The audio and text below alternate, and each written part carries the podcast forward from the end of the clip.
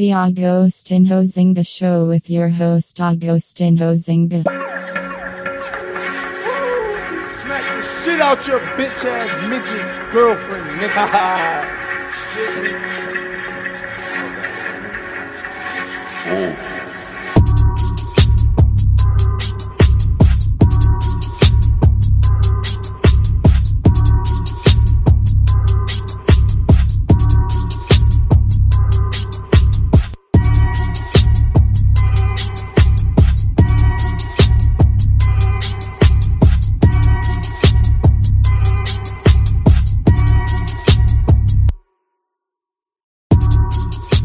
Hello there. Welcome back to the Agostinho Zinga show with I, your host, Agostinho Zinga, and this is episode number 670.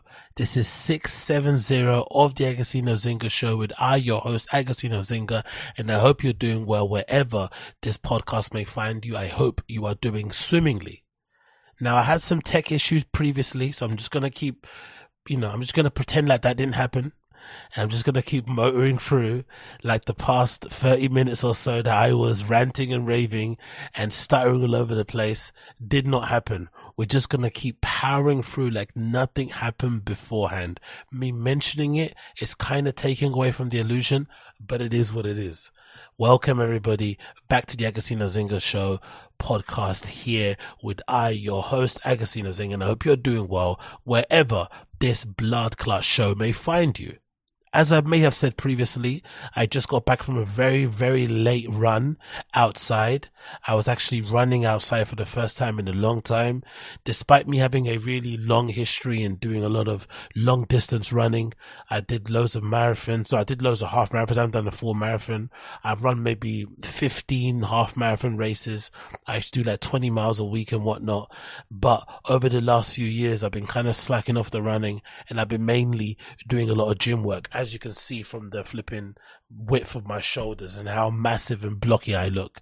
But clearly, because I have a wardrobe full of very expensive designer clothing, mostly coming from very trendy, upscale, um, you know, um, well regarded brands, luxury brands from Europe and far reaching places, especially places like Asia and whatnot, they have a particular type of shape and I need to fit in them. And at the moment, I'm just a bit too wide. I'm just a bit too muscular to fit into them. Really, really horrible first world problems, but it is what it is.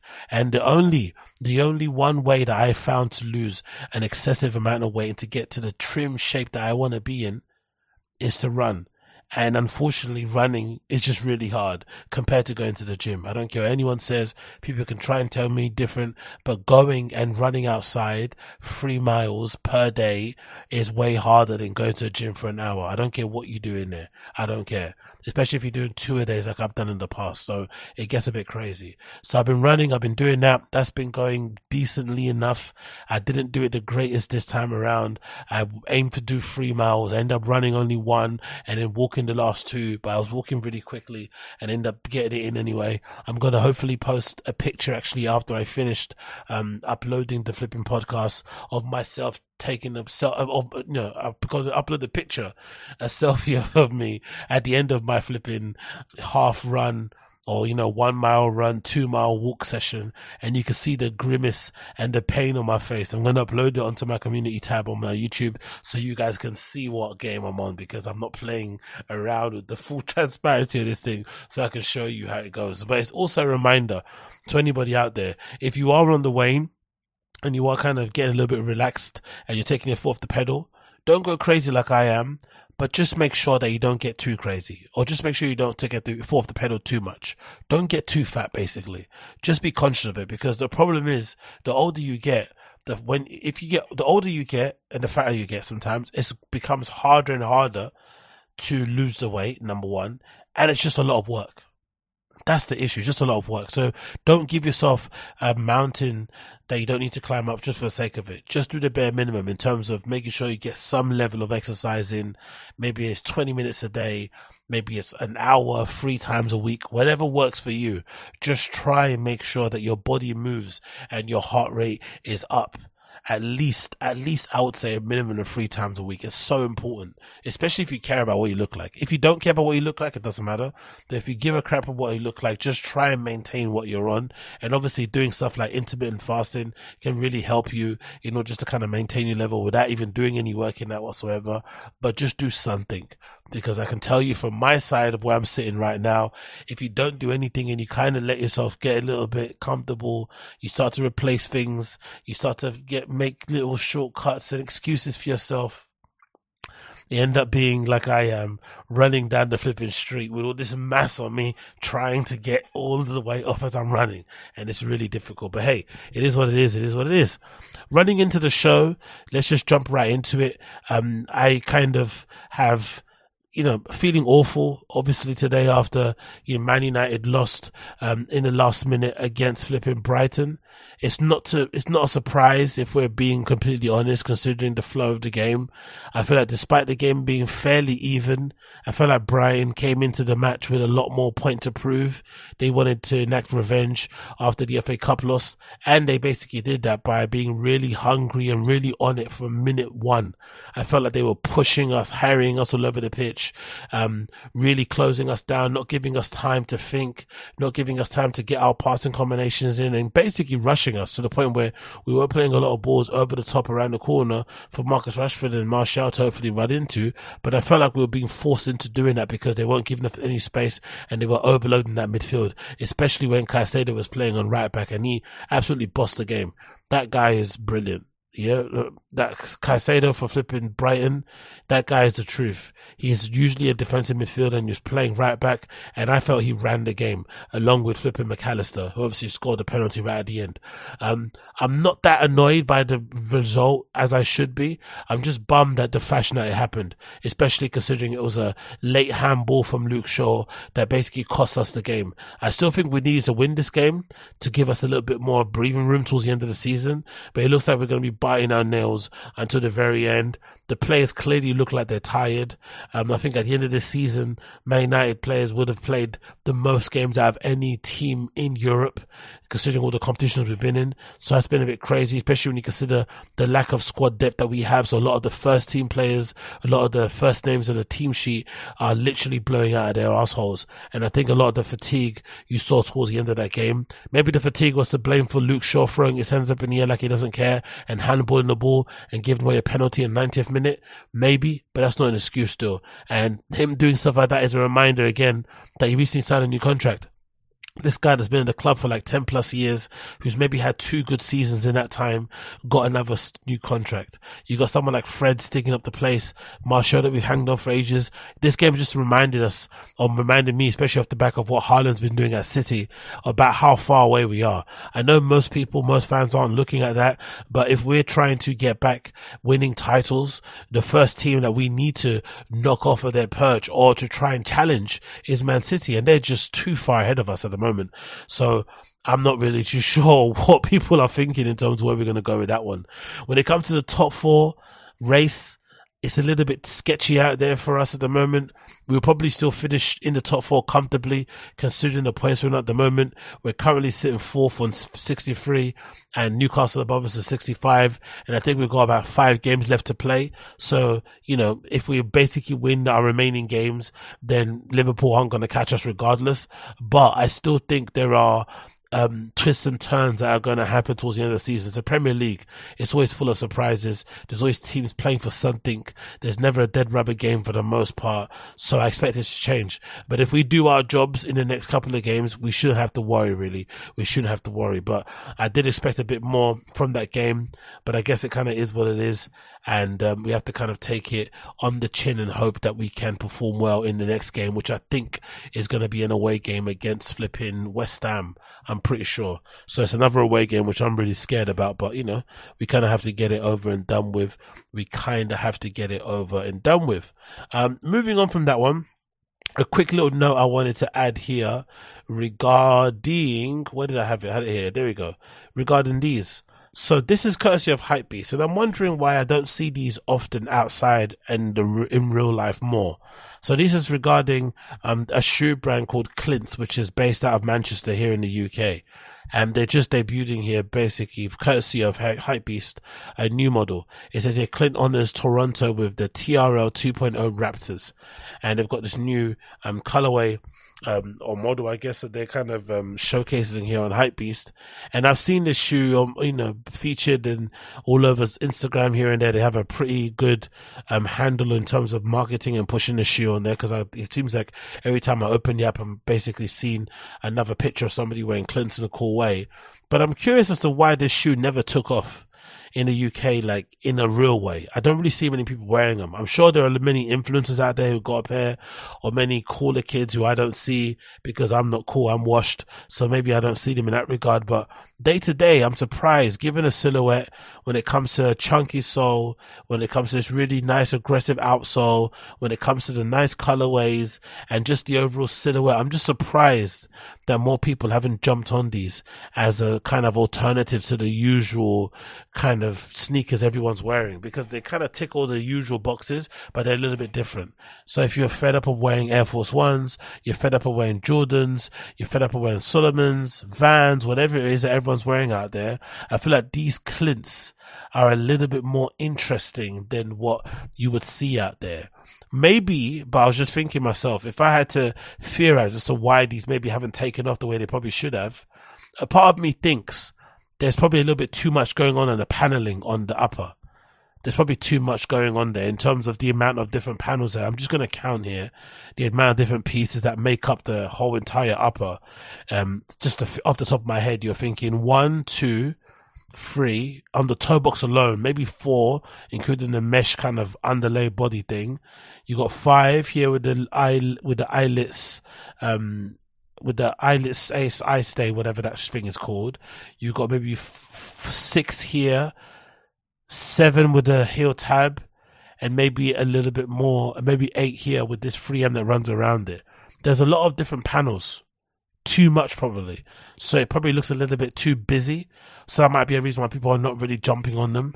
Um, and then maybe it would be a little bit hard to wear for some people with certain outfits because of how wide and bulbous they look. I see someone in the chat mention they look like a knockoff of Osiris. Yes, pick up Crash. So that may be a reason too, because I think those Osiris D3s, as great as I think as they are as a shoe, to the regular person on the street, they're kind of hard to wear with your regular items, right? Um, especially if you're going to be out there wearing, you know, skinny jeans and a flipping, you know, cardigan or something, wearing maybe Osiris D3s and shit isn't going to work out. So maybe this Clints are the same thing.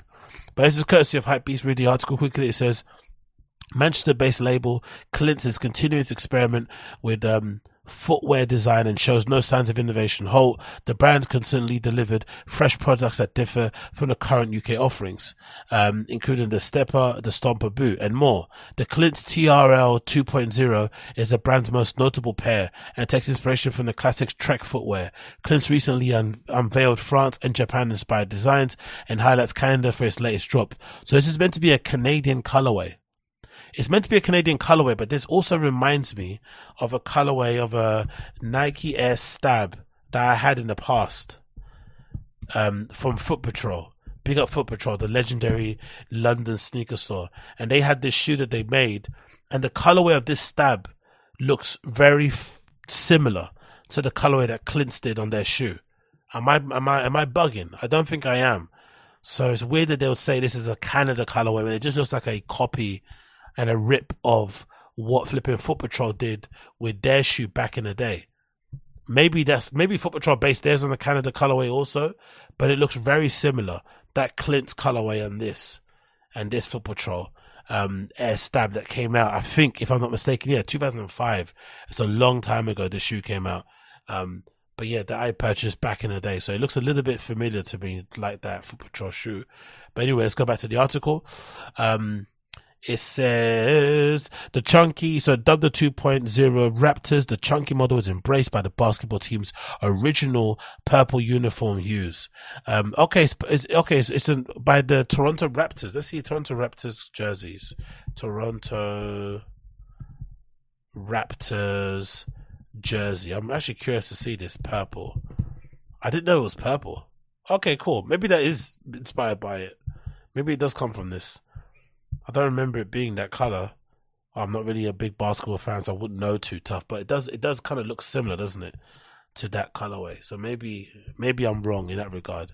That Clint shoe does look quite similar to this. Okay, fair play. Fair play to Clinks. To Clint, sorry. Um, it continues. A purple suede I sent hit the toe box. You know the deal. Um, the Raptors above, um, are going to be coming out and you need to enter the raffle, obviously, to go and purchase them.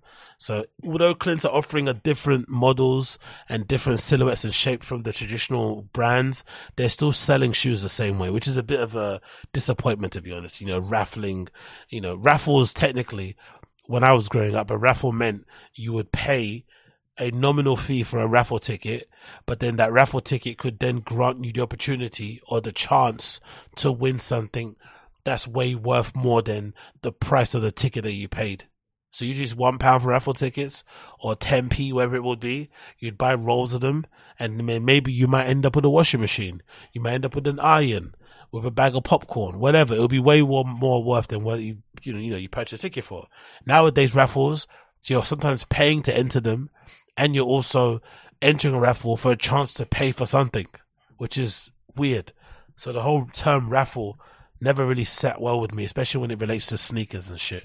It's weird, especially when you think about most of the brands out there are essentially, you know, creating artificial scarcity in order to make their flipping shoes more limited than what they actually are. They could just make way more, but they don't. They choose not to. It's annoying, but hey, what can we do?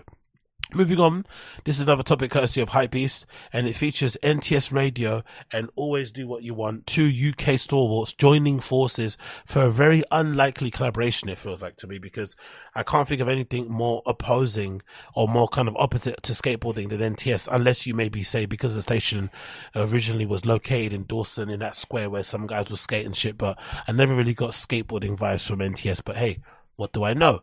So it's courtesy of Hypebeast. It says London-based media station NTS originated in Hackney in 2011, um, founded by Femi Adeyemi, who aimed to create an immersive music experience after for all. The platform quickly went global and currently broadcasts over 50 cities worldwide.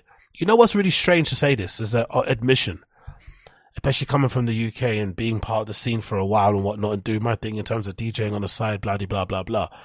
I've never in my life actually listened to NTS. Like not even one show. Like sat down listened to it. And I had friends that had shows on there and whatnot and blah blah. And I've seen it from its inception and whatnot. But the idea of online radio has never really kind of pulled me in any way, shape or form. Maybe because I've been spoiled, because I grew up in a generation where we had pirate radio stations and I would kind of run back home and be scanning the dial and clocking into radio stations and be recording flipping sets on cassette or CD and shit or mini disc and bring them into school. So maybe that's the reason why. And that to me was the best version of radio. So this kind of online radio type of stuff never really resonated with me, especially nowadays where I'm doing a million things at once to sit down at one time to listen to a radio station just doesn't make any sense. I would want to listen to it after the fact. And if it is after the fact, it's radio, it's a radio show that's been archived. It kind of just feels like a mix. I mean, especially if you're not talking that much in it. So it's a bit weird. So yeah, I've never really listened to NTS ever, like legit ever. I know some workplaces that people are in, they'll play NTS radio in the background as like kind of office music, but it's never really pulled me in that regard. But anyway, Maybe I'm in a minority because clearly they're doing great things because they're in 50 cities worldwide. Stepping into the world of streetwear, NTS is uniting with British skate brand Always Do What You Want, um, Always Do What You Should, sorry. Always do, I've got it wrong again. Always do what you should do for a collaborative offering of co-branded pieces. The duo presents a club ready range designed for the dance floor featuring cozy hoodies, bottoms blasted with AD, ADWYD's at logo and NTS lettering. I've always wondered when it comes to club ready clothing, like what does that mean? Because sometimes you see club ready clothing and it's basically people designing harnesses, PVC leather trousers, bondage pants, chokers, or like, you know, um, flipping ninja techno type of stuff. Like, what is actual club ready clothing? Because when I go to the club, I just try and swag out unless I'm going there to actually sweat I'm I'm going just to I'm I want to swag out. I want to freak shit. I mean, I want to look good. I'm not actually wearing like club ready clothes. That's never been something that's been in my mind, which is why I think sometimes the whole idea of having club wear can kind of come across a bit corny and a little bit lame. I think you're better off maybe thinking about designing for the night or designing for somebody that is a nocturnal animal in some respects. Big up flipping Tom Ford the goat or that regard, or maybe having it be part of the journey overall in someone's life and maybe telling that story through clothes. But trying to design specifically with the nightclub in mind is a little bit naff. Like what you're gonna do? You're gonna start designing trousers that have like little loops on the side so you can put your beer cup or your, your, your beer tin or your cup on so you don't have to hold it in your hand all the time when you're standing around and shit, two stepping. I don't know. It just gets a it gets into a very cringy, naffy type of scene. But from what we can see here on the screen so far, um, we have a t-shirts, we have beanies for this NTS and always do what you should collaboration. Um, big up my guy Martello.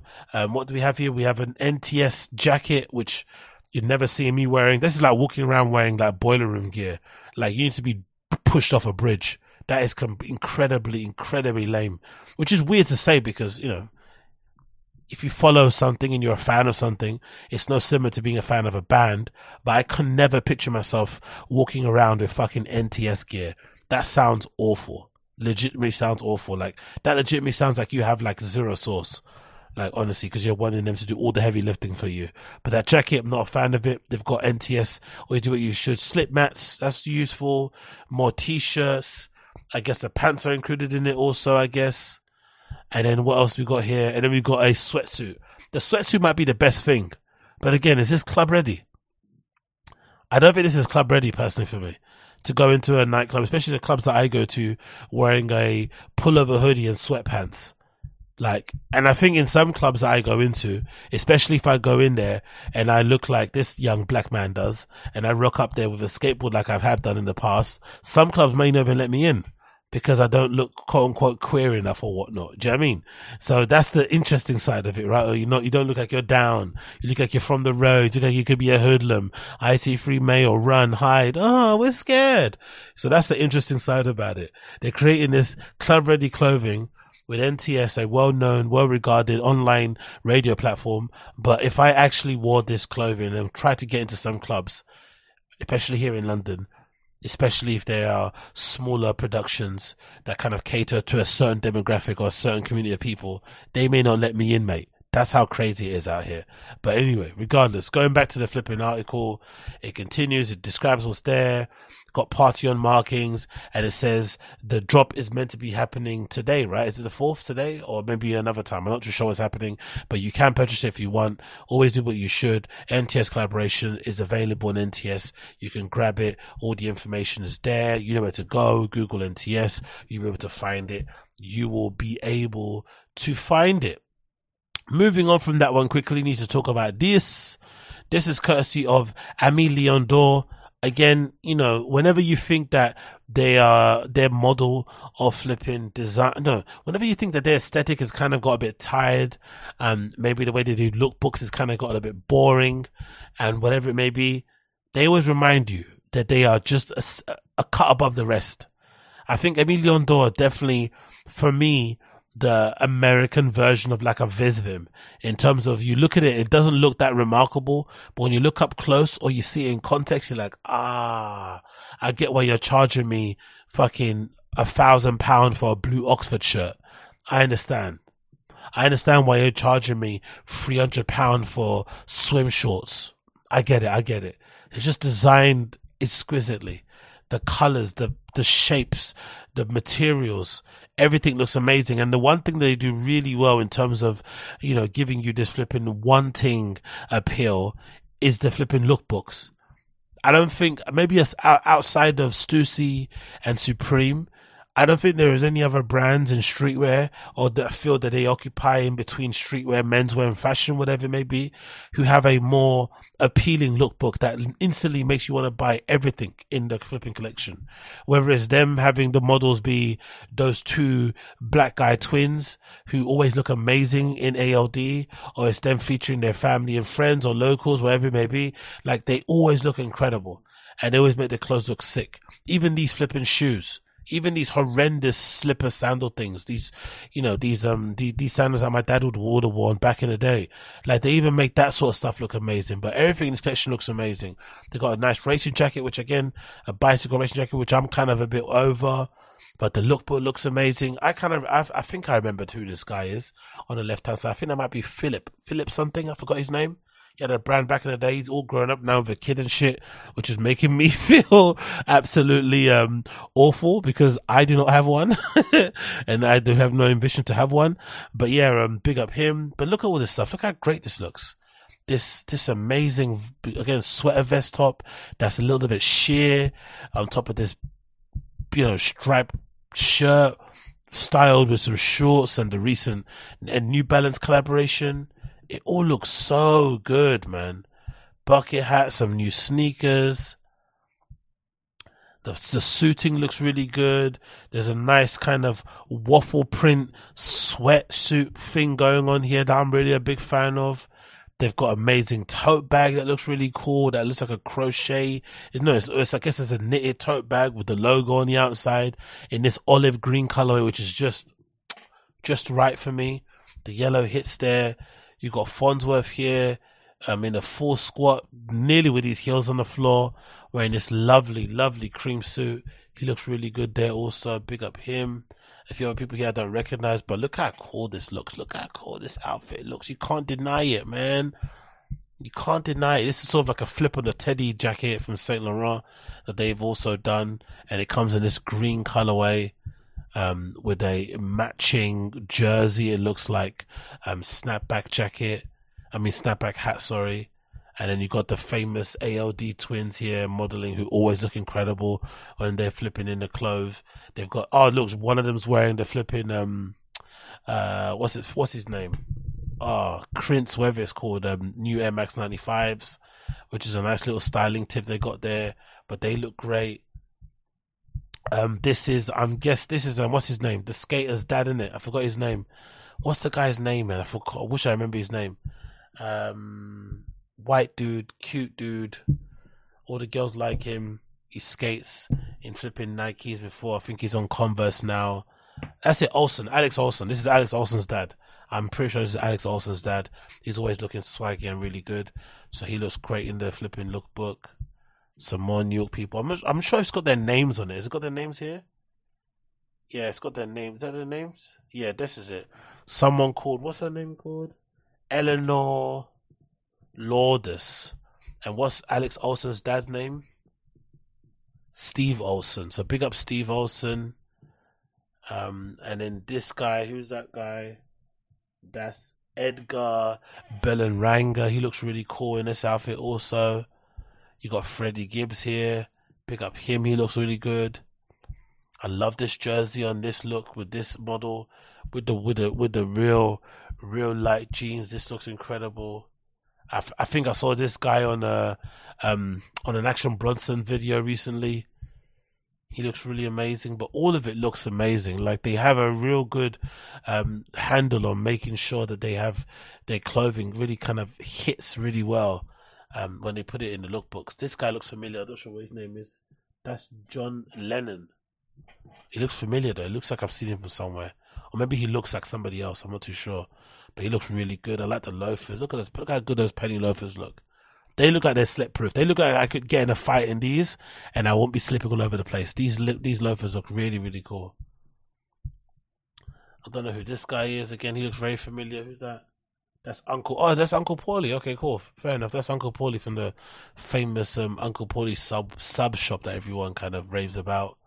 This girl also looks really nice in this top as well.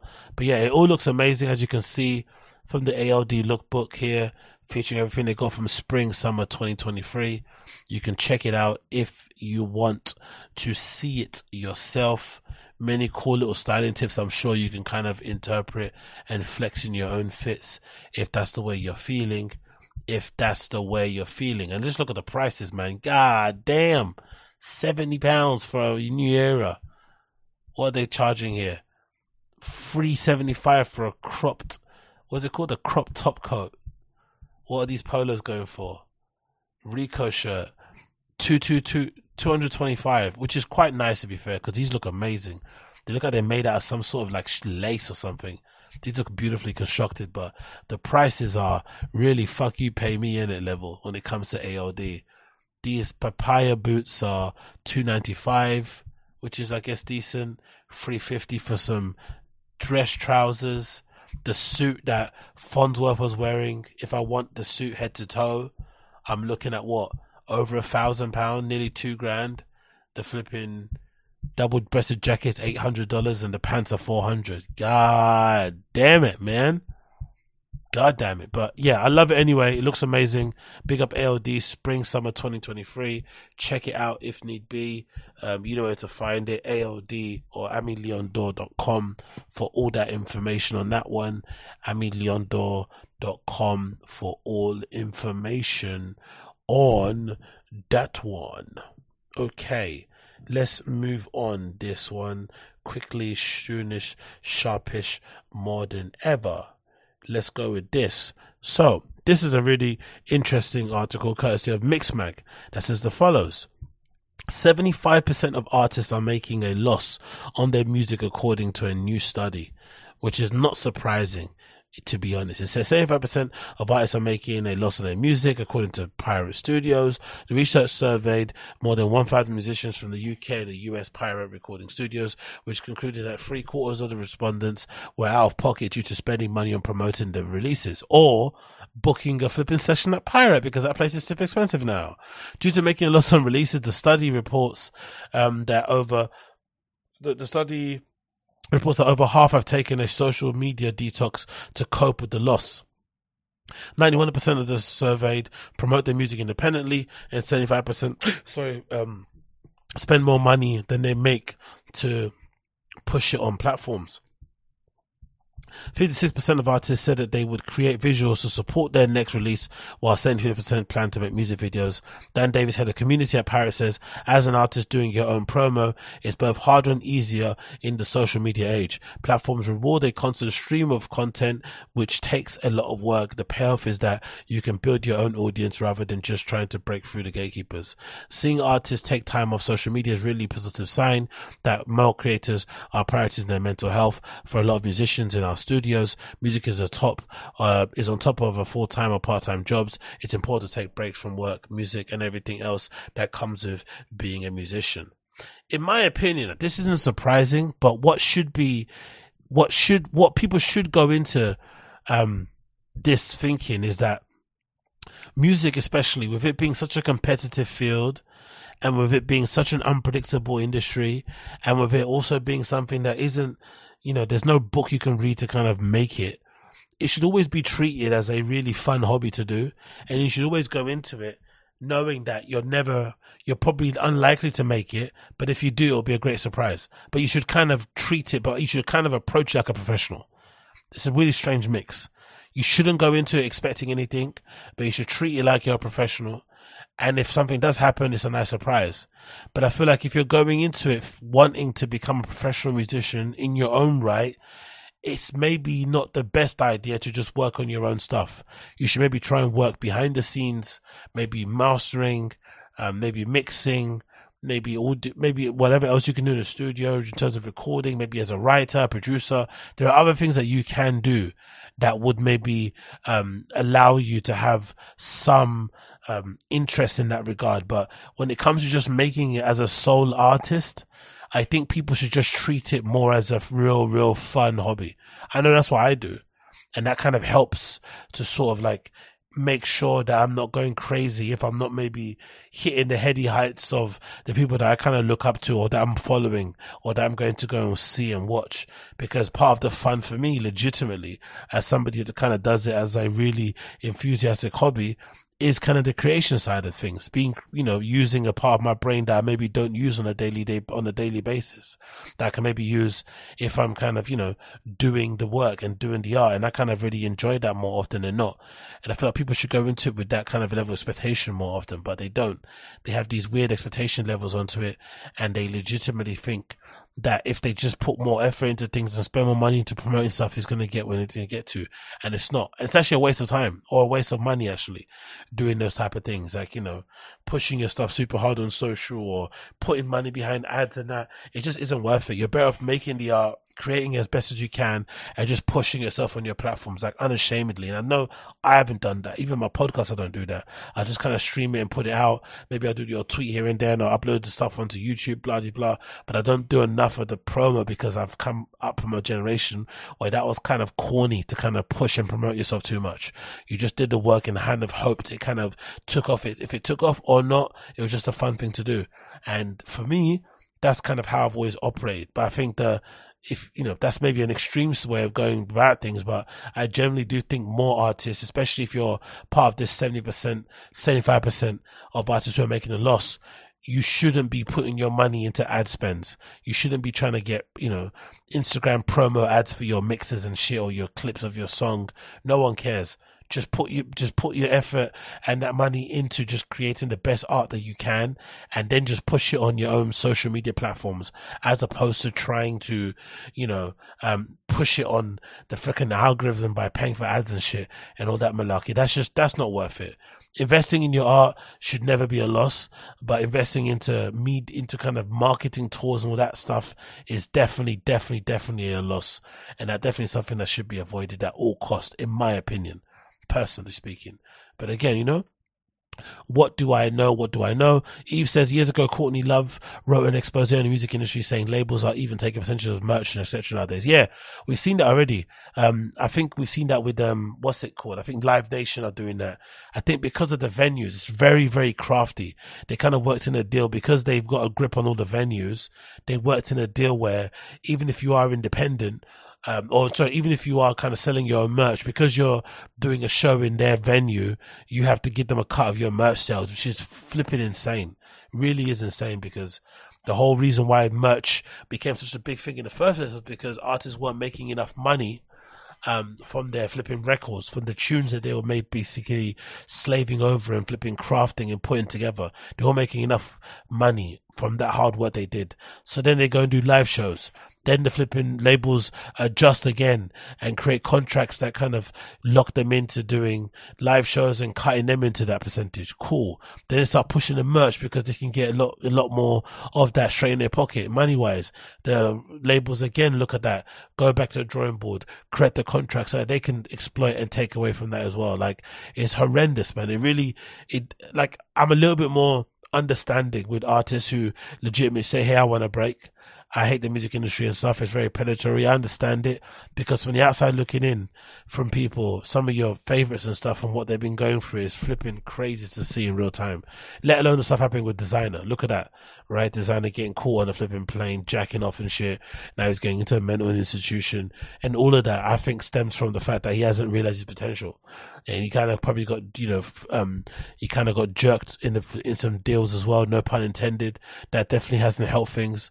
But yeah the music industry is toxic as fuck man. I don't think anyone's going to deny that one. Then moving on with that um this is another kind of thing to touch upon this that kind of you know it, you know kind of ex- expounds on that topic I was speaking about. This is courtesy of RA. It says only one in five dance music creators earn a living. IMS reports fines, and this I think also could explain why one of the things I remember speaking about before in the podcast is that I don't really understand why there doesn't seem to be a culture within dance music of big prominent DJs bringing up and coming DJs under their wing. And I'm speaking from a selfish point of view, being an up and coming DJ and stuff and seeing people and seeing a lot of people coming up are having to kind of just do it on their own or maybe form their own collective. But you rarely see some of the big dogs out there really putting their arm around some people and saying, Hey, these are the next ones up. I'm going to be taking them on tour with me. They're going to be playing for me. They're going to be opening up for me, whatever it may be. And I'm going to put them on. It doesn't happen. There's a lot of like, I feel like no one's call it selfishness, but everyone's kind of on their own little island. And maybe there's a cool clubs and stuff, but it feels like there's not a lot of sharing going along, going around or collaboration when it comes to, maybe not collaboration is not the right word, but or just bringing people in, for lack of a better term. And I feel like this is maybe the reason why, because if only one in five people are making it, it means the opportunities out there are kind of scarce. So there is a, a somewhat understandable scarcity um, mentality going on within dance music, especially within DJs, because they don't want to bring somebody in and put their arm around them because there's a possibility that person could end up being better than them and taking all their fans away. And if it took so, if, if it's this much hard work to get into the industry and become successful, then the last thing you're going to want to do is voluntarily give up your spot. So maybe that's why I explain some of the flipping, you know, selfishness that goes on in dance music a little bit. But the article says as follows. The latest IMS business report has found that just one in five dance music creators earn a living from the craft. Published yesterday, April 26, the data from the annual report suggests that 45% of respondents make no income 45%. I'm probably, I'm definitely in this 45%. Although I definitely received my odd little 150 here and there from pub gigs and stuff. But after my previous cancellation, that's probably over. So from the time of me spending money hiring pirate studio, um, my transport to get there, my little cheeky Mackie D's on the way there on the, or on the way back, or maybe an Uber on the way back if I'm feeling tired, or maybe some flipping drinks that is a lot of money that's being spent to play and stream online and shit and create a mix without anybody putting anything in your pocket. But I find it fun to be able to play in the place like Pirate with kind of club ready equipment, fuck around, you know, um, try out some ideas, put together a mix and release it and have people listen to it and maybe they enjoy it, maybe they don't. But I always find that fun because I just love dance music and love to DJ anyway, regardless whether it's for free or I pay my own money. But this definitely explains why the industry or the scene is a little bit tense in some places, a little bit tetchy um, because most people aren't eating from this stuff. Most people. They like to pretend they are, but they definitely aren't. 40% of respondents have made no income, the article says, but 41% expect to make a living in the future, which is just hope, in it? Hope and pray. Pure vibes. Um, the study also suggested, so assessed the biggest challenge dance music creators face when trying to carve out a career. The quote, cutting through the noise scored highest Hmm. Followed closely by the lack of time and the lack of financial resources. Additionally, 67% of women say the pressure to look good impacts their career compared to 14% of women. Just going on that last point, this is kind of a double-edged sword, isn't it? Because if you're a, if you're a good looking girl and you also like to DJ, you know there's more possibility of you being able to make it it's just what it is, isn't it? You look at all the girls online on Instagram and shit who are always being pushed, who are always kind of really on it in terms of clipping themselves up and putting up little clips of themselves playing in clubs and whatnot and on going on tour, mirror selfies. All those girls, without exception, are all kind of conventionally attractive. They've definitely got guys who would be interested in them or whoever's interested in them, right? For sure. So there's no denying that that kind of attention, especially if it garners you a crazy amount of followers, a crazy amount of engagement overall, that will definitely interest some clubs who are struggling to sell tickets or just want to put people on who are going to attract a crowd because they look at your flipping follower count and think, Hey, we're going to get you in.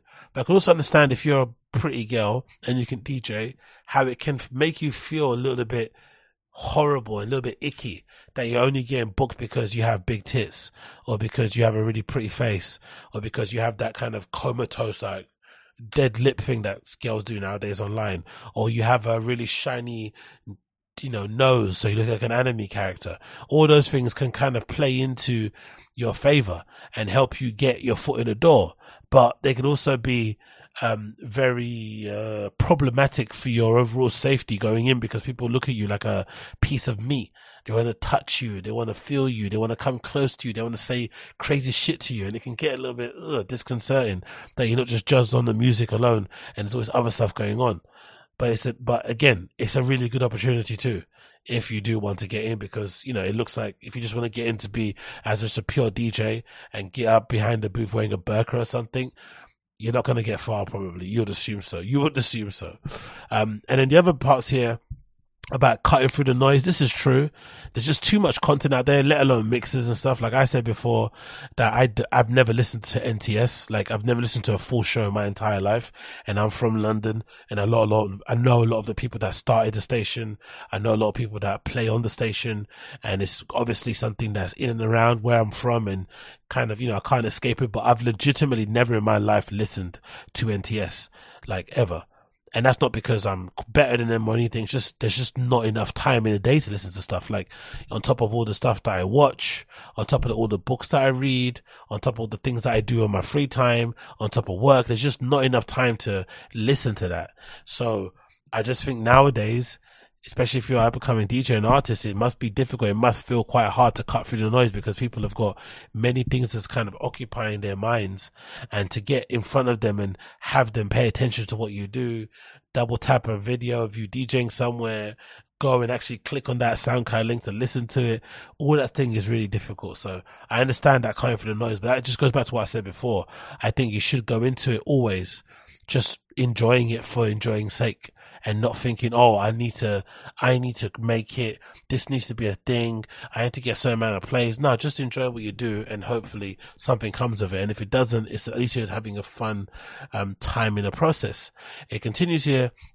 It says from a financial perspective, the report suggests the global dance music industry is in rude health. After a growth of 34% last year, the industry is now valued at 11.3 billion, a figure 60% higher than pre-pandemic times. Despite this growth, the proportion of women DJs getting hired for festivals and other events fell down from 12% to 50%. That's crazy that it's become bigger actually over time. It doesn't feel like that going out. Maybe it feels like there's more events going out there, but I don't feel like more, most of these events are selling out as much as they should. Clubs aren't as busy, I feel like on a week to week basis. It honestly doesn't feel like that when I'm out there on the streets myself, but maybe I'm just not seeing what I should be seeing.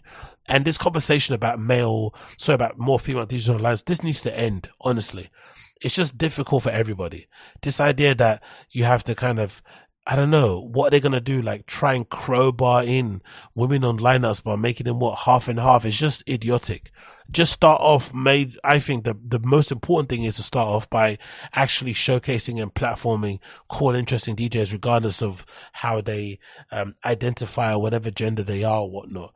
Do that first. That should be always the beginning point because too many of these places and these institutions, these festivals, these clubs just go for the tried and true they're not adventurous. They don't try new things. They don't, you know, try and introduce different sounds, you know, try and maybe introduce different promoters to the scene. Nothing. It's always the same old names because they get lazy and because they know those people are guaranteed to sell them a certain amount of tickets so they can break even on the bar. That's what they do. But if you want to start somewhere, do that first. And then by proxy of highlighting underrepresented voices or giving them a platform, honestly, what it does is that by by default you will inevitably come across that you'll start hiring more women DJs. It'll just happen by default because you're exploring more people that haven't been maybe showcased or platformed or highlighted. That's what would happen. But this whole let's focus on just getting more women on the lineups is just dumb in my opinion. But what do I know? Um, this, the poster said the publishing report coincided with the launch of this uh, year's summit.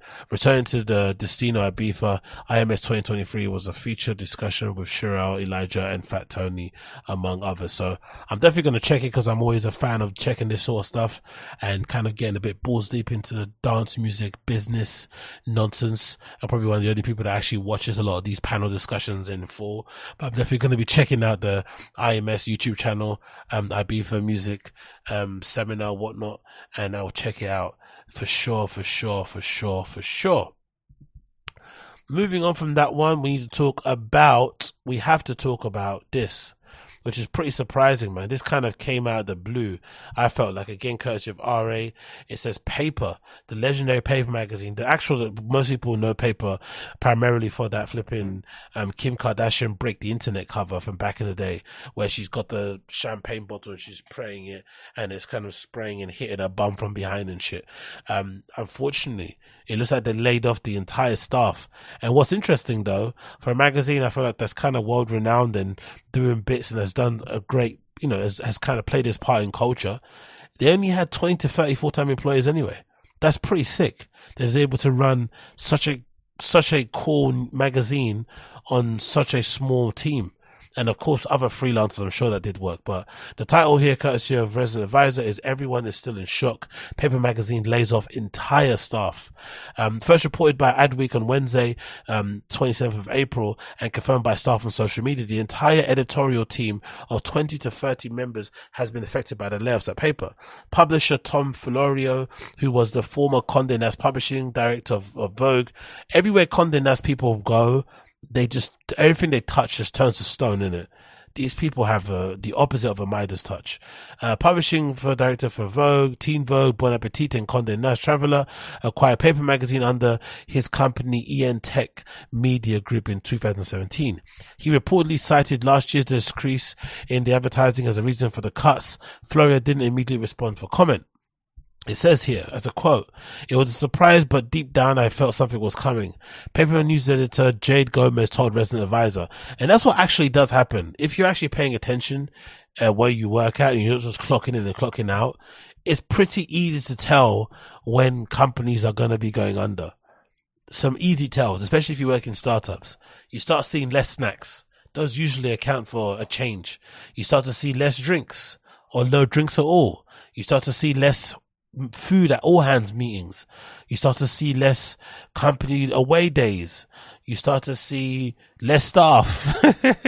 Those are usually examples of like, okay, the, the end is coming soon. So you better get your affairs in order.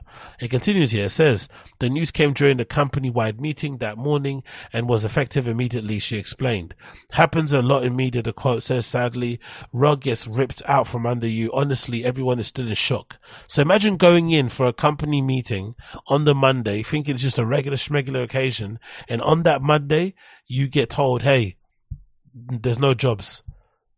You're out of here, mate. You're off. Go get something new. Jesus Christus. Papers layoffs follow a flurry of media cuts and uh, cut downs across the industry, including gal-dem, NPR, and BuzzFeed News. Gomez confirmed editor-in-chief Justin Moran will be staying on until the end of May to facilitate the remaining stories. sorry, but all other editorial operations will cease immediately. The publisher will continue to look for alternatives, cost-effective options to remain in business. This, they always say this. I think it's just what you have to say, but if they have to fire 20 to 30 people, it's basically over. There's no saving this. And even if it did get saved, who'd want to work there? Because it just die again anyway. Um, paper launched in 1984 and covered music, um, arts and primarily focused on New York scene. The publication rose to prominence with the internet culture in 2014, as most of you guys know, with the Break the Internet cover. So Actually, let's let's actually get that cover up on here, just as a kind of last tribute to Flipping Paper magazine and everybody that worked there. So again, um, rest in peace, paper, and everybody that did work there.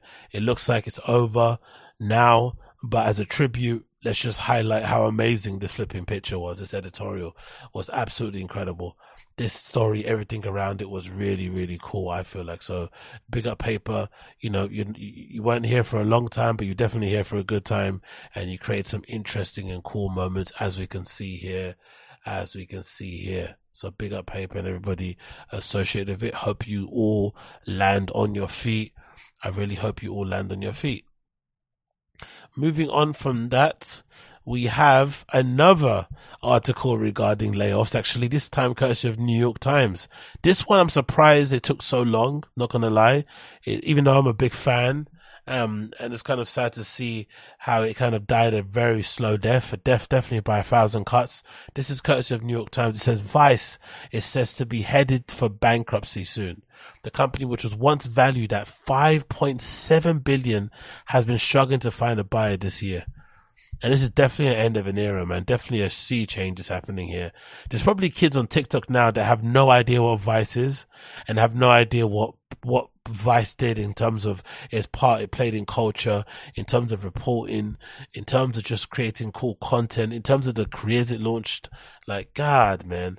Um, it says here, courtesy of New York Times, Vice, the brash digital media disruptor that charmed giants Disney um, and Fox into investing more um, before a stunning crash landing, is preparing to file for bankruptcy, according to two people acknowledged of the operations. The filing could come in the coming weeks, according to the three people familiar with the matter who weren't authorized to discuss a potential bankruptcy on record. The company has been looking for a buyer and still might find one to avoid the current bankruptcy. More than five companies have expressed interest in acquiring Vice, according to a person briefed on the discussions. The chances of that, however, are growing increasingly slim, said one of the people acknowledged um, of the potential bankruptcy. The bankruptcy filings, why do they keep saying that at the end of it? With knowledge, with knowledge. We know who it is. Anyway, it continues. The bankruptcy filing would be a bleak coda to the tumultuous um, story of Vice, a new media interrupter, uh, interloper, sorry, that sought to supplement the media establishment before persuading it to invest hundreds of millions of dollars. In 2017, after a funding round from the private equity firm TPG, Vice was worth 5.7 billion, but today the most accounts is worth a tiny fraction of that think of it also, Vice also, I think, were the creators of that kind of, oh no, they, they popularized the term gonzo journalism, right? Especially when you think about the documentaries they did on fucking North Korea. Those might have been the first pieces of legit content we got to see video of like what it is to kind of live in North Korea day to day or what it kind of looks like overall. Like they did some amazing things. Even just like um, what's it called? Is it Munchies, the YouTube channel, right? And they got that one where they go and sh- I forgot what the what the what the show is called, but they got a show on flipping Vice where they kind of go. Oh, yeah, that's what that's the one I liked. They got the show on Vice where they go to restaurants and they get the head chef or the owner to get their friends around and they go on a bar crawl to different restaurants, different, you know, bars and drink and shit. And they get absolutely wasted the entire time. It's a really cool little piece of content video I used to always watch. I think I watched literally every episode of that. I can't even flip and remember the name of it. Let me see if I can grab it up here on my phone because it's bugging me.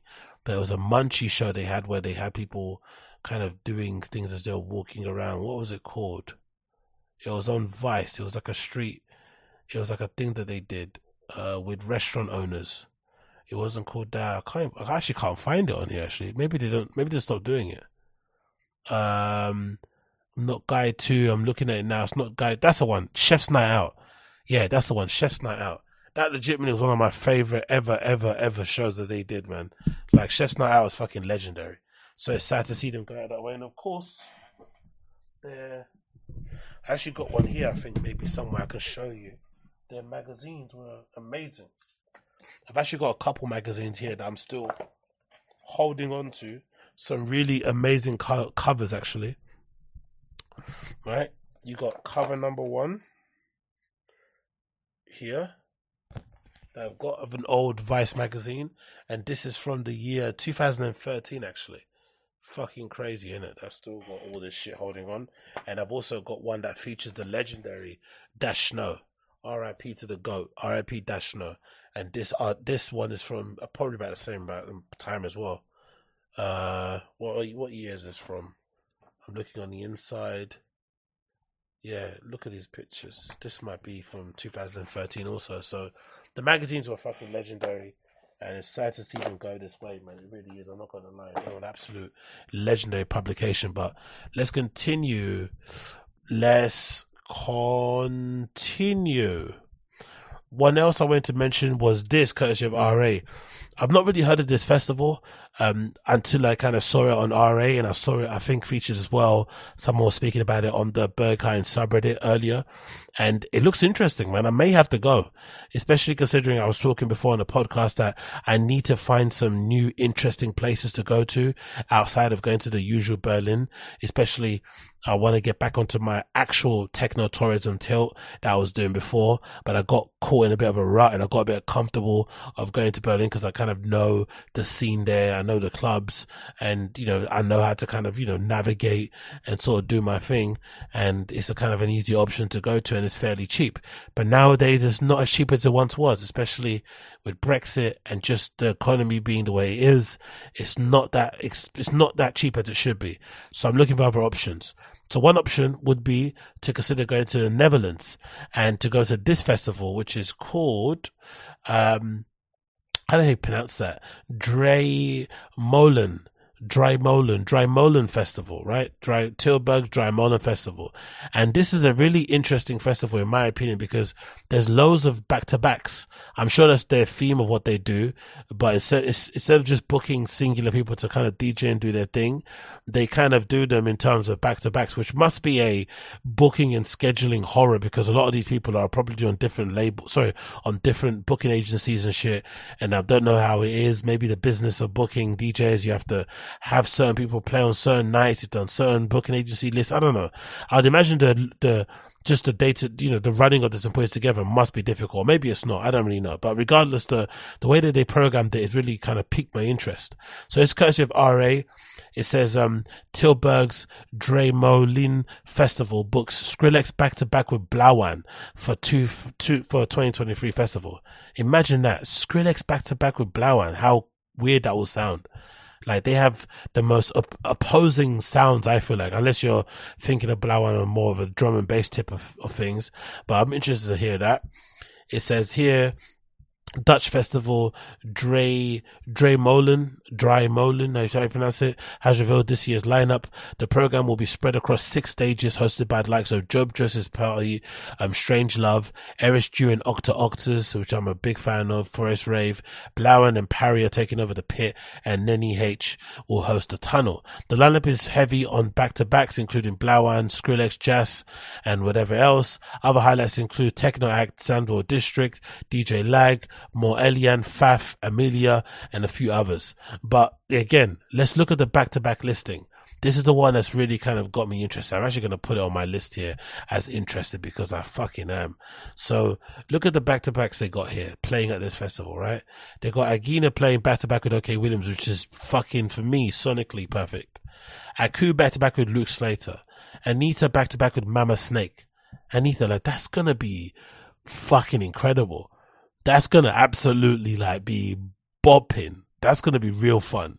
Angel Delight and back to back with Ketia. Um, uh, who else you got here? You got Benny Rodrigues back to back with Job Jobse. That's to be so cool.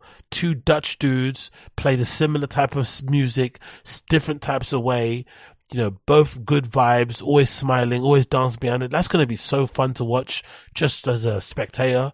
So that's I'm a big fan of. Blawan and Skrillex just for the lols will be cool to check out, even though I'm not the biggest Skrillex fan. Um, Call Super and Pariah again is perfect. I feel like Chucky back to back with, uh, Schumann. I'm not too familiar with them. Darwin back to back with Manor is obviously good. D-Bridge back to back with Ehu. I'm not really too fond of or not too familiar with, sorry. Um, this is one of my favorites here. DJ Python back to back with Upsammy. That is going to be really, really, really fun. Double O back to back with Martha, Dew back to back with Helena Hauff.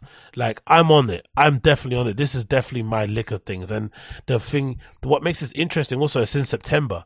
So there's plenty of time to flip and save up the coins and to kind of go. But I'm definitely looking at this and thinking, you know what? I'm all over this. This list is looking great. You got Jess back to back with Talia here, Kiki back to back with a special guest. Like there's just too many good people here. Way too many amazing people playing. And it definitely is up my alley. So if you're in Dutch, if you're in Holland or if you're around this place in, what's it called? Tilburg in Holland and you happen to see me throwing shapes, um, say hi because I'm definitely going to be there. No doubt about it. It doesn't say the ticket price or anything in it. I don't think we're going to know about tickets just yet. The lineup is there. No info on tickets. It doesn't look like update. Okay. Ticket cost is 70 euros. Come on, bruh. 70 euros for this is really, really cheap, in my opinion, considering um, all of the people that are there playing. And again, like I just said, just the programming alone has really got me, in, you know, it's kind of piqued my interest. The idea that they've got all these back to backs programmed as opposed to just having loads of users playing by themselves is going to create a really cool energy. It can go two ways. If you don't know the person too tough and it's just like a back to back you've just been booked on, it can be a bit naff. But I also think the challenge of it will be interesting enough. But yeah, so far regular tickets are sold out. Not for shuttle service, but the tickets are still available for the weekend. Um, they are currently for the weekend 115 euros plus 390 booking fee. Friday day tickets are 54 euros. Oh no, I guess 50, 59.60 And then Saturday, the same 74, around a bit up more than that. And then you've also got camping tickets and shit. And then the one above that is what shuttle service, right? Shuttle service from Tilburg station going there back and forth. So it looks like a pretty cost effective festival in terms of what I want to do. So I'm definitely looking at that and that definitely is on my list. I might actually re- replace that to go. I might actually go to this instead of going to Houghton. That's how interested I am in it. And I only just found out about this the other day. So I'm definitely on it. So big up Draaimolen Festival. And what I might do actually when I do go out there is actually take my camera and actually create some content, like actually record my time out there, um, the vibes and whatnot and actually make that bit of an experience as opposed to just going there and getting fucked up. I think I might, might do that and actually, you know, put some of that stuff together, edit and upload onto YouTube. Cause it's been a time since I've, I've actually vlogged and done that stuff. I used to do that quite often before, but I kind of been slacking and just haven't been in the mood. But I think that'd be a good option to kind of go about doing stuff like that going forward. So yeah, watch out. Holland, watch out Tilburg. I'm coming for you, brother. I'm coming for you. I'm actually curious to see what does actually Tilburg in the Netherlands look like as a place. What does it look like? Tilburg, Netherlands. I've never. I, I don't even know what that is on a map. I'm not gonna lie. I know of Amsterdam, but I don't know Tilburg. Is it how far is it outside? Is it outside of the city? I'm assuming it is, right? I'm clicking on a map of um, Tilburg here on Google, and it's showing me that Tilburg, yeah, Tilburg is just outside of oh, it's not just outside, it's, it's on the outskirts basically of Holland. It looks like you got Amsterdam right there in the center, and then you got Tilburg, which is on the border of Belgium. So it's pretty, pretty far. to be honest, so likely I'm going to have to fly into Amsterdam and then get a coach all the way to Tilburg and then get another coach to the flipping festival location. It's going to be a bit of a mad one or have to fly into some of these other locations that are closer, like Eindhoven, maybe Rotterdam, maybe Dor, Dor, Drench, what's that, how you, how you pronounce that word there? Europort, The Hague is a bit too far, but these might be some places to go on. So yeah, let's see, man. Techno tourism, Netherlands, I'm coming for you. Netherlands, I'm coming for you. Moving on from that one, moving on from that one, I have to feature this because I think this is really cool. This is courtesy of Mixmag, and it says here Skepta and Jammer launch house label Más Tiempo with Mass Murder EP. The label heads plan to for the imprint to provide a platform for producers to expand their current portfolio range. Now, I think this is just cool from a, just a visual aspect to see all these black dudes um, making dance music, especially within that scene of like what you would describe tech house, business techno, whatever it is. There's not a lot of black people in there, right? They don't really, I feel like maybe it's not platform them, but maybe we don't feel the most comfortable being around, um, uts, uts people. But in general, I feel like the music for sure is way within our kind of, um, skill set and definitely within our lane.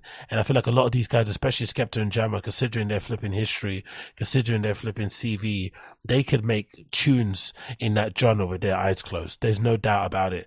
And especially considering Skepta started as a DJ, you know, he could easily smash in that field. So I feel like them kind of dipping their toes into that scene will hopefully inspire a whole new generation of kids coming up to give that side of dance music a chance because I feel like there's a lot of untapped potential. There's a lot of kind of um, ground there that we haven't explored that we could kind of do really, really well, in my opinion. Um, anyway, the article says as follows, Skepta and Jammer have minted their new house focused label Más Tiempo with a collaborative EP, Mass Murder. The two track record is out now and features a Skepta and Jammer collab Mass Murder and a collaboration between Jammer, J. Colo and Ossie titled Touch Me. Both label heads made their name as grime artists and as part of legendary Boy Better Know crew that was founded, um, uh, no, but Jam was never in Boy Better Know, by the way. This is wrong. Um, that founded in 2005 included Skepta winning Mercury Prize in 2016 for his album Konnichiwa, but Skepta DJ set legendary at Beefer Club DC10 last summer signaled the rapper, producer, and DJ bringing his interest in house.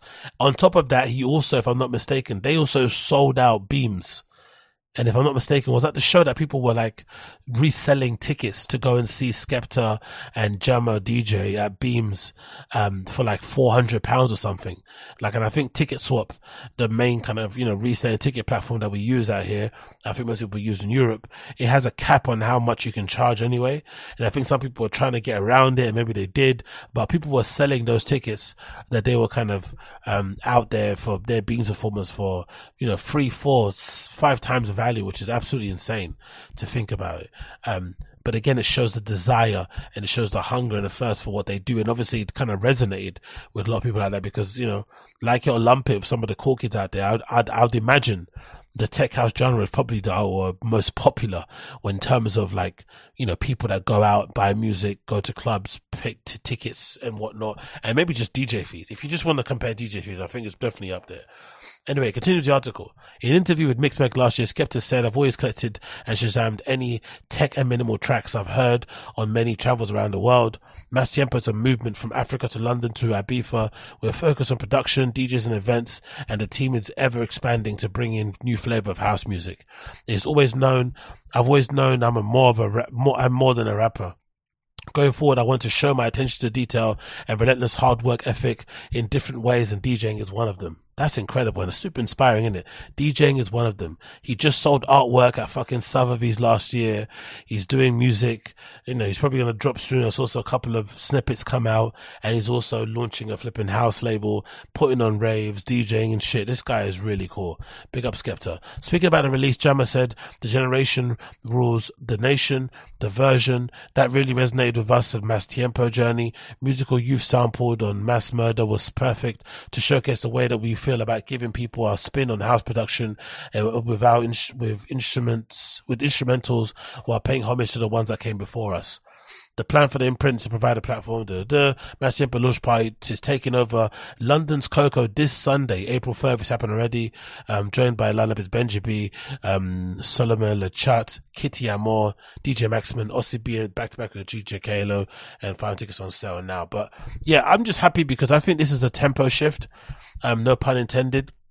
And I think what it should do is that it helped to kind of freshen up the scene. So it's not all a bit whitewashed. Cause, you know, as much as I'm not really that plugged into tech house, from what I've seen of the raves and the DJs and stuff, there is a particular kind of archetype of person that kind of plays at these places. But I feel like getting these guys involved or these guys getting themselves involved and kind of putting their hat in the ring also can kind of help to freshen it up, offer different sort of flavors, different sort of pre- presentations of what that music is about and also different opportunities and hopefully inspire different kids to come up and try their hand at it because, you know, as much as I enjoy going to these spaces and having a good time and whatnot, it can be sometimes a bit of a bummer going to a nightclub that plays the music that I'm into and being one of only two or three people who are kind of raving to this and you're black, it's really disconcerting. It kind of makes you feel like what, like, you know I mean? Especially if you're being otherized and fetishized by flipping people there and people every two minutes and so are coming up to you asking you if you've got fucking pills for sale.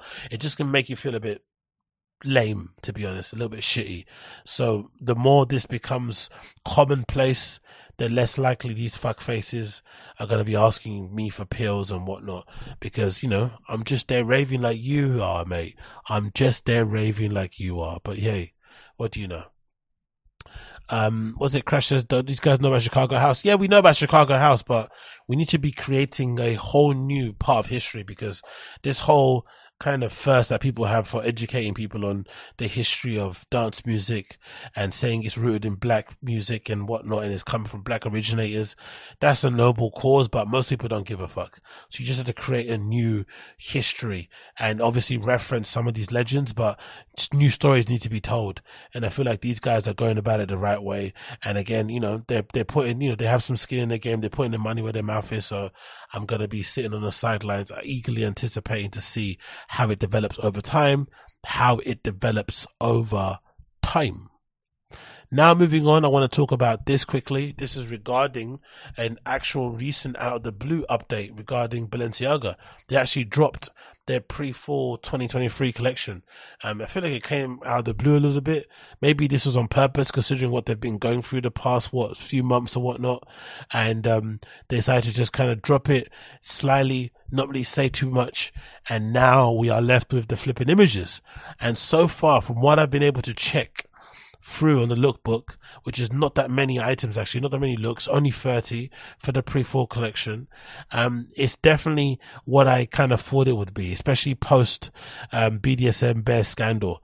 Demna's definitely gone back to just making what his version of really amazing fashion, really amazing garments, loads of Cristobal Balenciaga references, and it's definitely a more pared back, muted kind of presentation there's not much of the rah rah, much of the glitz and glamour or whatever else or showmanship. He's just trying to go back to making clothes in the same way that he did with Vetements, right? Just like to make clothes. And this is exactly what he's doing here with Balenciaga so far. Um, nothing too crazy, nothing too out of the blue, nothing too whatever it may be, but just really nice, well made, high quality looking things here. The first look that opens it is an entire leather look where you've got a leather bomber jacket, the similar type that everyone's kind of been going crazy, courtesy of Balenciaga that I think Kanye was wearing. Um, but it looks like a little bit more elongated and maybe a little bit more baggy looking. Um, you got a bag here, cargo kind of type bag with a chain. You got these really amazing wide leather pants also that look incredible, which I'm a big fan of. So it kind of sets the precedent straight away from the first look. Um, and then you've got the same thing going on with the second look, which I'm not really too fond of. There's a bomber jacket here in look three. This look four is interesting because if I'm not mistaken, this might be the same jacket that was featured in the lookbook for the scrapped so far Balenciaga and Supreme collaboration. It looks kind of similar. It really does. I'm going to actually try and get it up here and see if I've got it. But I'm sure that Balenci, that Balenciaga and Supreme collaboration that never came out. The, the, the, they had a jacket in there that looked very, very similar to the one that I saw there in that Vogue lookbook. Sorry, in that Balenciaga pre-fall lookbook. It looked exactly, it looked very, very similar. If I can find it here, someone must have it um, listed here. It's on the images. Where can I find it? Someone must have it here. There's definitely a picture that featured it. If not, I'll grab it. There we go. I found it straight away. Actually, from my own image, from my own picture, from my own flipping thumbnail, my own video. This is it. So as you, as you can see, this video, this image here on the top right, there's a picture of a jacket that looks very similar. It's actually the same look, actually. Okay, so I guess that's what was. So now we know maybe the Supreme collaboration was meant to come out during pre-fall because this picture is taken from the same um, place. If we go back to the actual picture itself, that's the same pose. That's the same guy, everything. That's the same thing as what we're seeing here on the picture that was leaked of the Supreme collaboration. So maybe that wasn't actually part of the collaboration, or just a random image, but that does look quite similar. So it's a shame, man. If they didn't put out those BDSM bears, we would have got a flipping Supreme and uh, Balenciaga box logo hoodie. You know, that's what we missed out on. Demna's flipping tendency and, you know, flipping desire to always be viral and to provoke and tease people denied us the opportunity to have a Balenciaga box logo hoodie. I would never forgive him for that, mate. Never forgive him for that. Fucking hell, Demna. Anyway, let's continue. Keep your sick thoughts in your in your head, my friend. Um, to continue again, some nice down jackets as per usual from Balenciaga. Nothing to be surprising here from Look Five. You got that vest type thing that they got. That's like a outdoors jacket that looks really nice. Or mountain jacket that they will do well in, which I think I mentioned previously in another podcast that that's one of their superpowers that they can don't get enough credit on their ability to make really cool mountaineering parkas and jackets. They just always smash it with these again with the bag. Oh, they've got a padded overshirt because I I lost mine. My my famous blue flipping padded overshirt. No, I didn't want to say lost mine. Mine is absolutely stained to the point where I can't even wear it outside, and um, I need to get a new one. But this looks like a similar version of it. Um, it's got a bit more muted colorways on the flannel, but if you can see here, it looks like it's padded. It looks like it's kind of been padded and it's obviously oversized and it has this nice slip pockets on the side and it's usually got snap buttons on the front so you can make it look really cool if you button it up a certain way. You got this amazing bodycon dress here, looks really cool. This bags I'm not really too fond of. The ones that kind of go over your armpits are not the greatest for me. Got this weird looking catsuit that would look really interesting if I had to put it on. Right, that looks really interesting. to be honest, it kind of looks like sequin, but I know it isn't. Probably some other type of material. This look is really cool. Look number twelve. You got this oversized, um, yeah, you got this oversized double breasted jacket that's been cropped. I'm not sure if it's been if it's if it got buttoned underneath or it's been made to look like it's been folded under, but that looks incredible. And you got these mesh um tight pantyhose things that go into the heels. They look really great. Matched with the glasses, then the gloves, and the bag. Everything about that look is banging and very striking. The proportion of that are really nice also. There's a couple here I actually want to mention. This again, this padded um double breasted suit jacket is really cool and a very versatile piece. I'll be all over this personally. This looks really, really nice, person. I know it doesn't look the greatest on here, and people are seeing it, but I like it. And again, uh, am I mistaken here, or is that belt buckle? Are, are those belt buckle earrings? Look at the earrings; they look really cool. I like those. So it's the, I guess it's the buckle or the latch on a belt. They've kind of turned them into earrings. That's exactly what you're hearing me say. They've taken the, the loop and the latch, the metal thing that you have on your belt, and they've put those as earrings. I kind of like those. I swear to God. These are really nice. People are telling me I shouldn't be giving Balenciaga a pass in the chat. Look, I'm not. I'm not about all the stuff that happens outside of it. I just want to wear the cool clothes. I think Demna's one of the greatest designers of his generation, and you know, it's just that like all the BDSM bear stuff. Of course, we all know that's bad, um, but I got nothing to add on that regard. I'm just in it for the clothes, man. I'm just in it for the drip. what can I do, man? I'm a new slave. You know what I mean? I'm hooked on this shit. The mesh the mesh tights look really interesting. I think these are going to be very popular. Actually, these mesh tights that link with the with the boots with the high heels, people are going to be all over those for sure. That mirrored um, silver bag is awesome as well.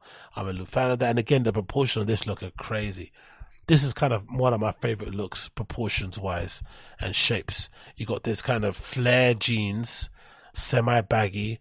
You got this cropped um, hoodie that kind of exposes a little bit of the belly on the underneath, and then you've got this really oversized um, suit jacket with the big shoulders. This this to me is a really amazing play on flipping proportions. Look number twenty. I really really like those.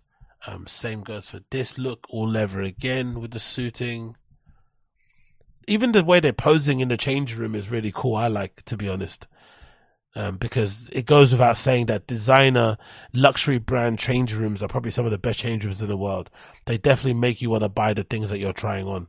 Like the lighting is perfect. They always got big, you know, ceiling to floor mirrors. Um, you know, just amazing places that you can go take pictures and shit. Oh, look at that velour tracksuit. Look at that. It's giving Juicy Couture, isn't it? Look at that.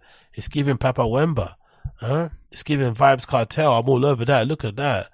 That shrunken velour canary yellow suit looks crazy. Can you imagine me wearing that just now? This would look nuts. Wow, I love that to be fair. And then you got again more of the padded um, suit jackets ensemble. This square bag is really cool. Uh, you got oh wow, they've made their chore. oh, that's that's me all over. They've made a Balenciaga chore jacket, the jacket that you kind of know from Carhartt and whatnot. They've made their own interpretation of it. Obviously, it's got some pre-distressing done to it, but that looks cool. I'm all over that. That is definitely something that'll be in my list of buying, but it's probably going to be worth thousands and thousands and thousands and thousands. And then same goes for the look here. The sandals are really awesome. Two straps on the sandals. There's a jean suit here with some shorts, which is not too shabby. and some more looks. And again, the visor and the glasses look really awesome. These glasses are going to be all over the place as well. I'm for sure going to see these on Berghain dance floor when I'm next there. For sure, for sure. I'm definitely going to see these, these kind of visor, um, type glasses. Definitely when I head out there next time. There's no doubt about that one. But yeah, big up Balenciaga pre-fall. I like it. Um, I know some of the people that are watching or listening are probably not going to be too fond of it, but again, I'm I'm a self-admitted Demna fanboy. I love what he's doing over at Balenciaga, and I think this definitely goes to say, or goes to kind of you know endorse my idea that he was definitely going to be a bit more pared down, go back to basics, and just try his best to make cool clothes without pissing people off. And this is what he's doing so far at the moment, and I guess so far so good. I guess so far so good. I haven't seen people crying or complaining about it just yet. So I think that he's maybe done the best thing that he can do for now. The best thing that he can do for now. Moving on with that one, let's talk about this as well which has kind of been breaking over my side of social media the last few days. Um, Kanye's been out and about doing some indescript things. He had this kind of show thing that he did, um, with random Yeezy models dressed in a certain way where they wore really small t-shirts and held candles in the dark. And then he's also recently been spotted here as per the wonderful account over and under him and his wife Bianca Censori were posted or pictured um filming something I'm assuming and she's been posted filming you know wearing what she always wears I feel like we've never seen Bianca Censori in a pair of trousers or some shorts and shit. She's always wearing like lycra pants and whatnot. And she's been pictured, I guess, out and about filming something. And she's got a pair of, um, a pair of angel wings on. So I'm not too sure if this is a flipping, um, if this is a kind of head nod to the previous video film thing that Kanye did. I forgot the name of it again. Uh, forgot it getting in my head where he has a woman playing an angel. Maybe this is kind of the same thing that he's doing. But he's definitely up to something. He's definitely filming something. He's definitely up to something. I'm not sure what it is. She's been, you know, Bianca's there in a car. She's clearly been painted on her face and whatnot. So they're definitely doing some sort of performance, some sort of work that's happening that we kind of have to kind of hope and pray that it's going to, for me personally anyway, that's going to result in some clothes or in some shoes because I need me a pair of flipping desert boots.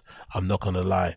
And then on top of that, there's also some other interesting news, which is probably the more interesting to come out of this whole um, few couple of days of him acting out and popping out a bit has been this news, courtesy again of Over and Under. And it says, according to Backgrid, Kanye West is opening his own store on Melrose Street in Los Angeles, and it's going to be right next door to the Adidas original store.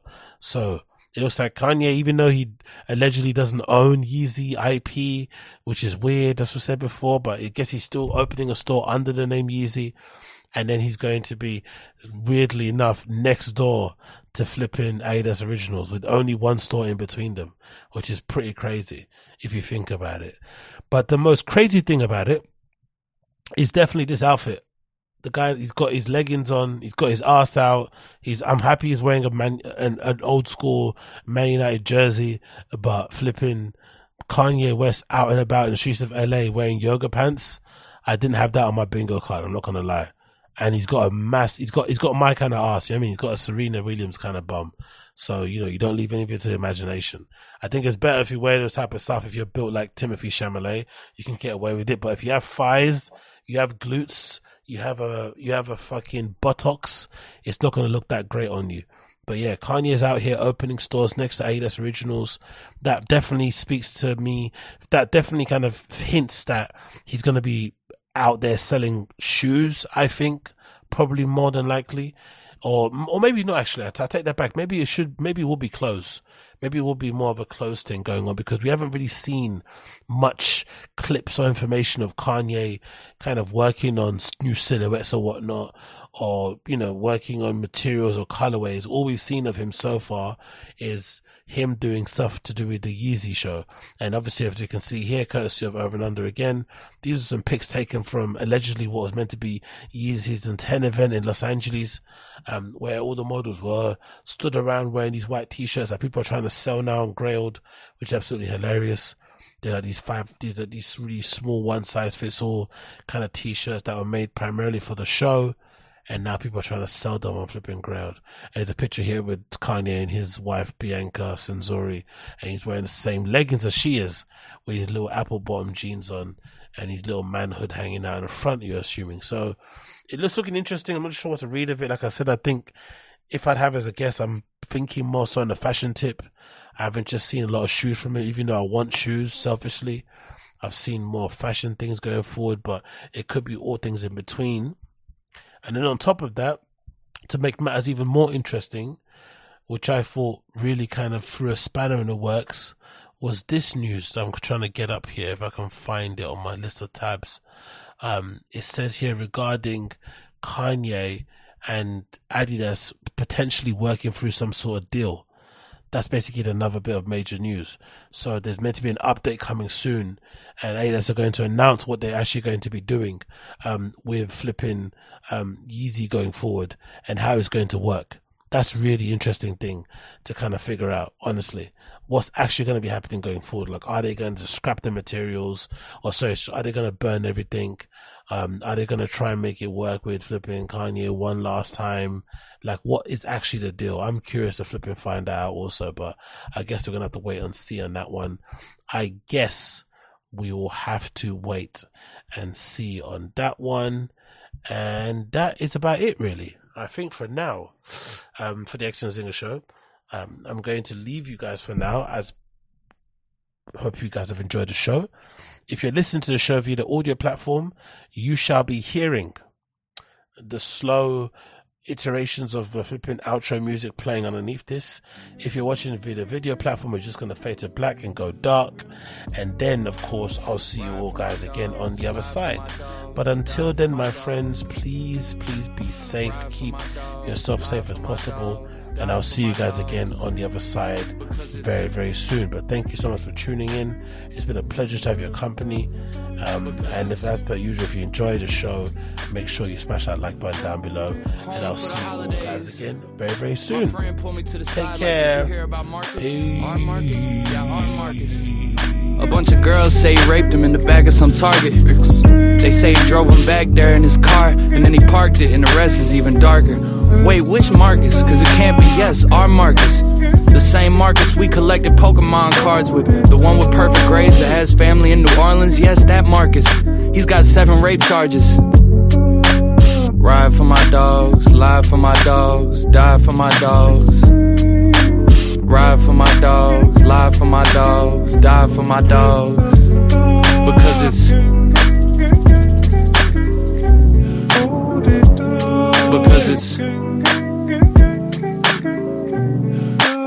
Home for the holidays. My friend pulled me to the side, like, Did you hear about Kevin? Kevin who? Our Kevin. What happened? He got arrested. They found a bunch of messages he sent to little kids. Apparently he met up with this 10 year old, and now the kid's saying he got molested. Molested by who? By Kevin. Nah, it's gotta be a different Kevin. Look, I'm telling you, it's Kevin that we've known since we were seven. The one whose dad's a reverend. The same Kevin we spend every weekend with and call brethren. Ride for my dogs, lie for my dogs, die for my dogs. Ride for my dogs, lie for my dogs, die for my dogs. Because it's.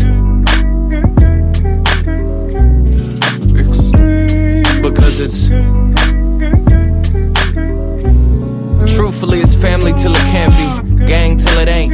Twins, but it depends. Brothers until something is uncovered. Dogs until the lifting of the fog. I always got you turns into, well, I never thought you. Years of camaraderie suddenly disappear. Almost like you never were here. Unconditional love becomes very conditioned when push comes to shove. And all that talk of taking bullets suddenly feels foolish. Pictures with them turn to.